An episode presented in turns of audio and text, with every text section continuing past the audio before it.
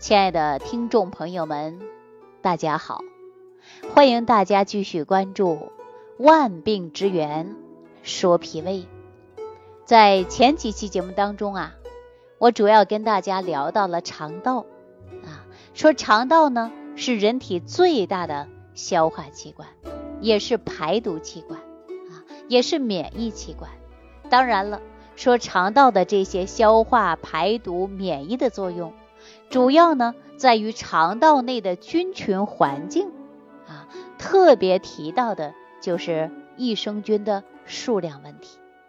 可是益生菌呐，它是要生存，必须要有一个良好的环境啊，而且益生菌呢，它也要繁衍后代的，还要不停的工作啊。但是益生菌呐，对于肠道内的有效达到肠道菌群平衡呢，它是有着很大的帮助的啊。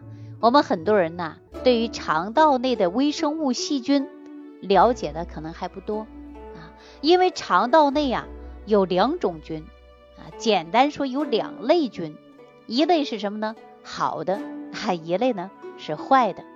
好的呢，我们叫它有益菌啊，坏的呢，我们叫它。致病菌，有的人呐，可能还不太知道啊。说我们人呐，他可不是独立的个体呀。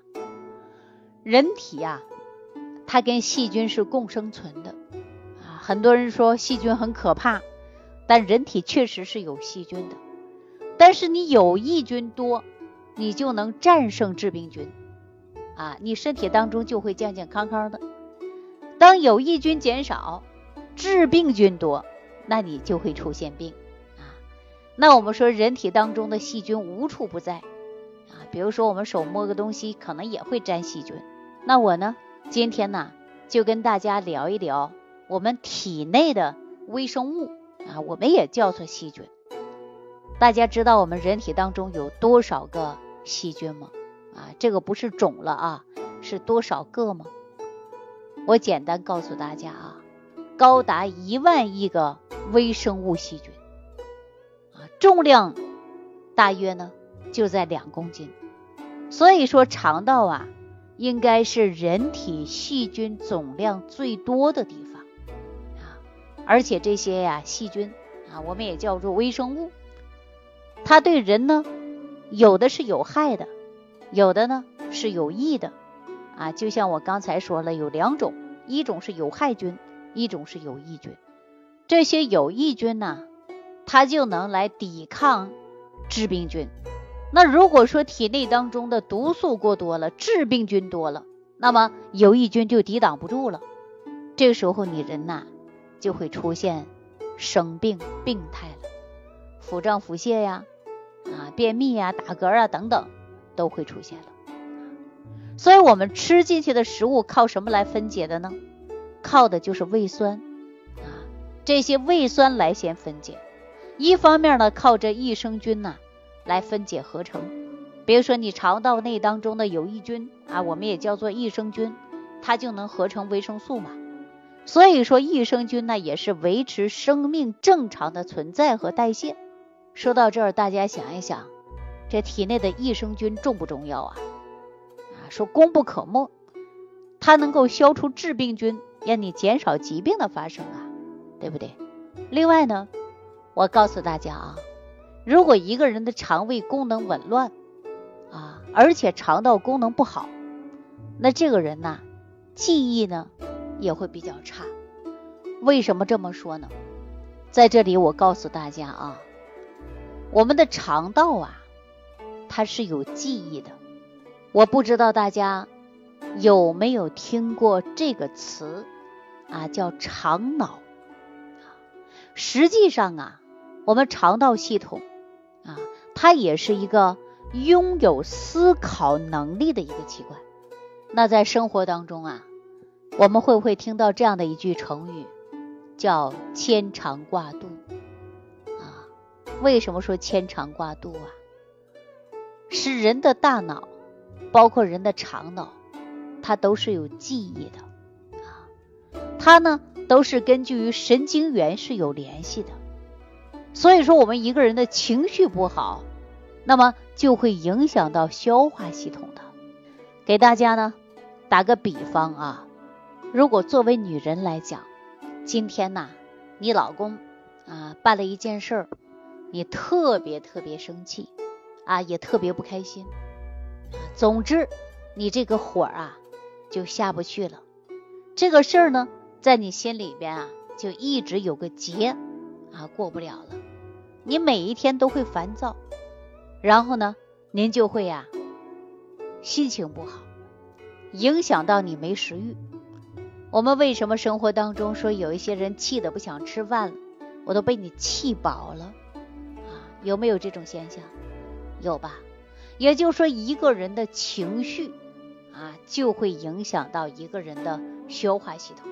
那一个人的消化系统不好，也会影响一个人的情绪。那我就问你，天天你胃胀啊，天天你便秘，饭都不想吃，有没有这种感觉呀？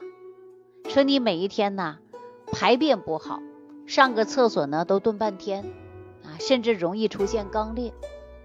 那你白天呢也情绪不好，甚至呢还会影响到你的失眠。我们说肠道啊它是有记忆的啊，人的情绪会影响到肠道，肠道好与坏，它能决定一个人的情绪。说到这儿，我却想起了这样的一句广告词啊，说肠胃好，吃嘛嘛香啊，身体好，心情好。那我们说肠道呢，它确实是有记忆的。那怎样才能达到肠道的健康呢？我们说唯一的就是做到菌群平衡啊。刚刚给大家讲了，肠道内呢，它是集聚于。菌群最多的地方，我们说有两种菌，一种是好的，一种是坏的。啊，坏的细菌多就会产生病，好的细菌多就是抵抗能力强。我们这个时候是不是应该补充大量的有益菌呢？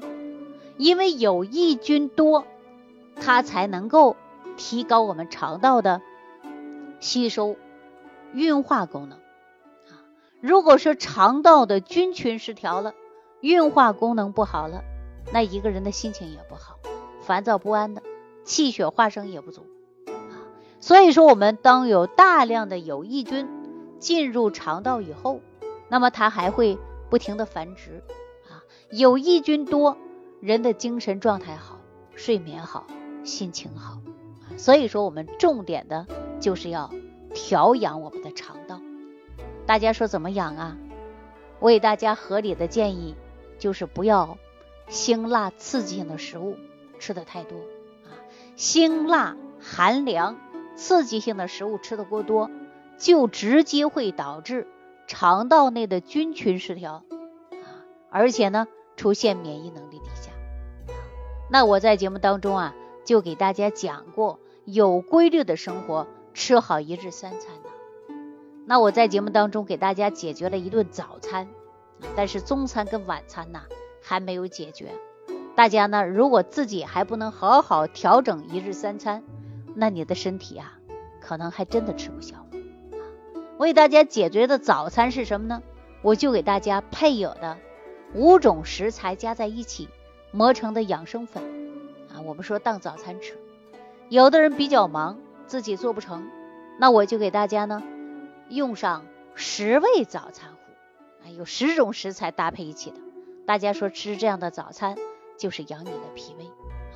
那然后呢，再配好中餐和晚餐，一日三餐营养搭配，重于养脾胃，你的身体啊才会一天比一天好。说到这儿啊，我也想起了这样的一件事儿啊，我呢就在去年的时候啊，去年的时候呃接触这样的一位患者，他本身呢。问题也不大啊，她姓王，王女士，也是在一家房地产公司做经理的啊。说这几年大家都知道，说地产生意还挺不错的啊，前几年也是赚了不少钱。每当公司忙的时候啊，她也是东跑西跑的啊，各个部门经常去开会啊，等等。总之啊，工作当中都有自己忙的道理啊。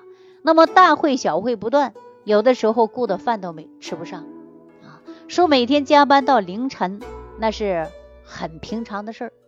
有的时候饿的受不了了，那就在抽屉啊随便抓个零食来充充饥啊。王女士的性格本来就很开朗啊，每一天呢朋友也多，接触的客户也多啊，经常呢还会吃个饭，喝个酒。有时候还约在一起唱歌啊，娱乐娱乐。按理来说，他钱是没少赚了，但是生活却没有规律。